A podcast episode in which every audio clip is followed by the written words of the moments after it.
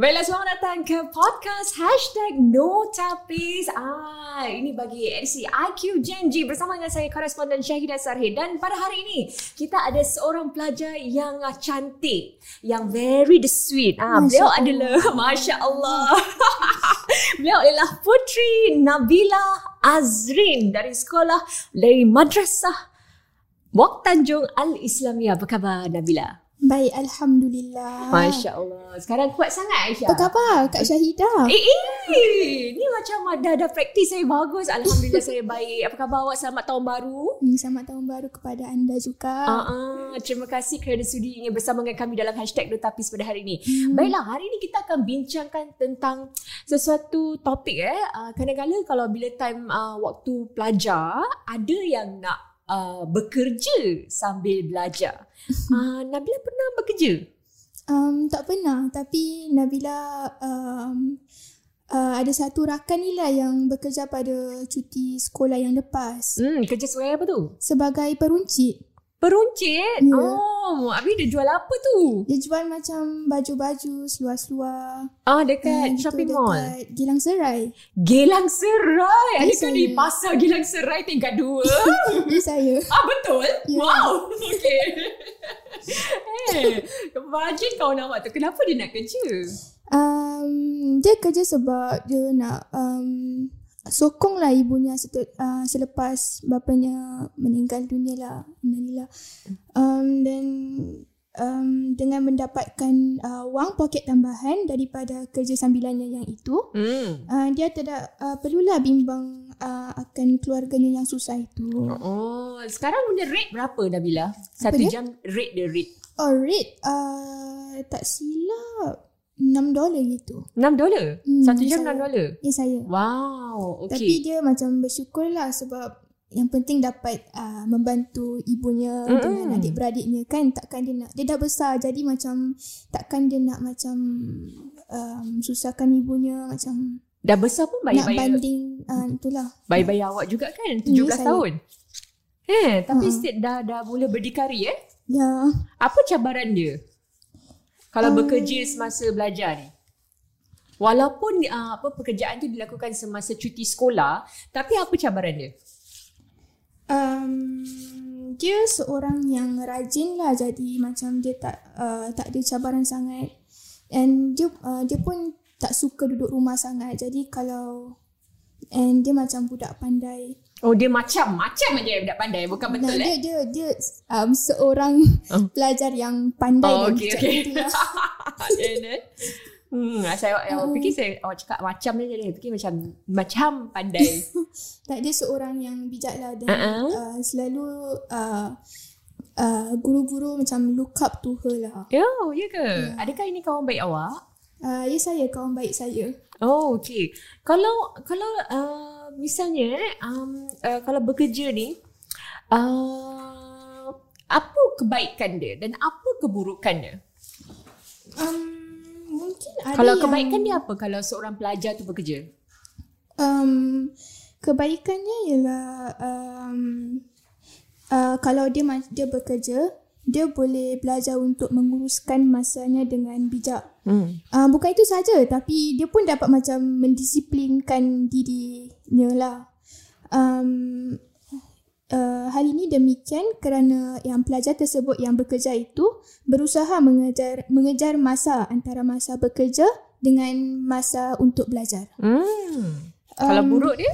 Buruk mungkin tak ada yang buruk lah se- selain mendapatkan uh, wang lah sebab um, macam kalau dia seorang yang susah kan dia boleh like membantu ibunya Hmm. dan jadi macam saya tak nampak lah keburukan Oh, wow. seorang pelajar yang rajin dan cerdik Ah. gitu.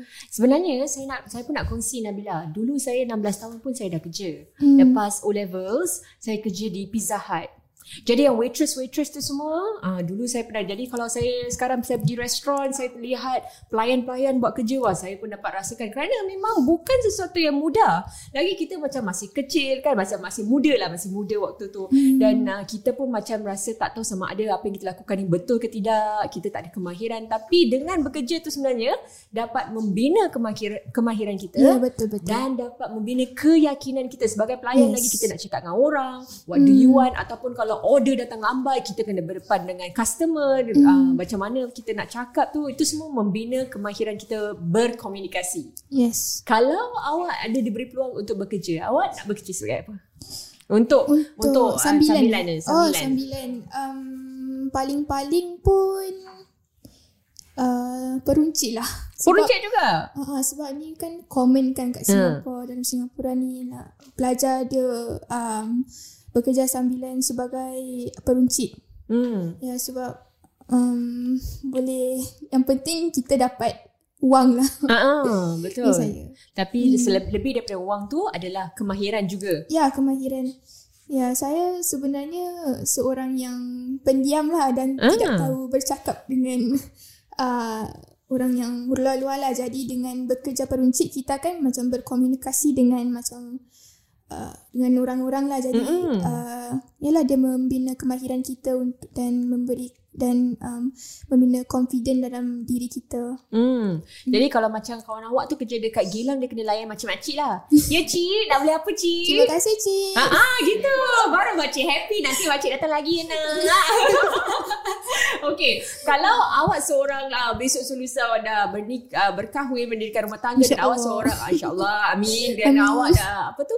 Awak uh, ada anak sendiri. Adakah awak akan memberikan peluang untuk anak awak bekerja? semasa belajar sambil um, belajar uh, yelah saya akan kalau saya mempunyai seorang anak saya akan menggalakkannya untuk bekerja sambilan walaupun dia masih bersekolah kerana uh, pertama dia uh, dia dapat membantu dalam meningkatkan kemahiran untuk mengurus masanya mm-hmm. kedua um, bekerja sambilan juga dapat membantunya memperoleh memperoleh kemerdekaan Wow, merdeka. Is it freedom? Yes.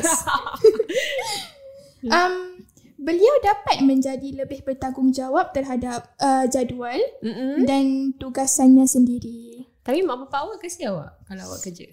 Um, kasihlah sebab macam orang pun macam sibuk dengan uh, pekerjaan mereka sendiri jadi macam saya pun macam berdikari lah untuk nak buat sesuatu yang berfaedah, manfaat gitu. Ah.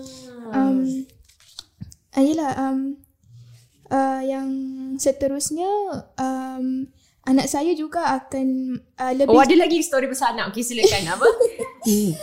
Ni dah planning panjang ni. Lebih cerdas dalam menguruskan uh, wang kerana um, apabila apabila anak saya uh, mula menjana wangnya sendiri, uh-huh. um, mestilah beliau akan beliau akan macam cenderung menjadi lebih berhati-hati dengan uh, perbelanjaannya pembelajarannya yang dihasilkannya itu. Betul. Kalau kita dah tahu bagaimana jerih payah bekerja, mm. susah payah bangun pagi dan lepas tu kena buat kerja, kena diri 8 jam, kena layan orang dan selepas tu kita dapat akhirnya kita baru dapat uh, wangnya pada akhir bulan barulah kita tahu apakah makna di sebalik uh, apa tu kesusahan yang kita alami tadi mm. uh, dan kita akan mula menjimatkan wang. Tidak senang je. Mak, 5 dolar.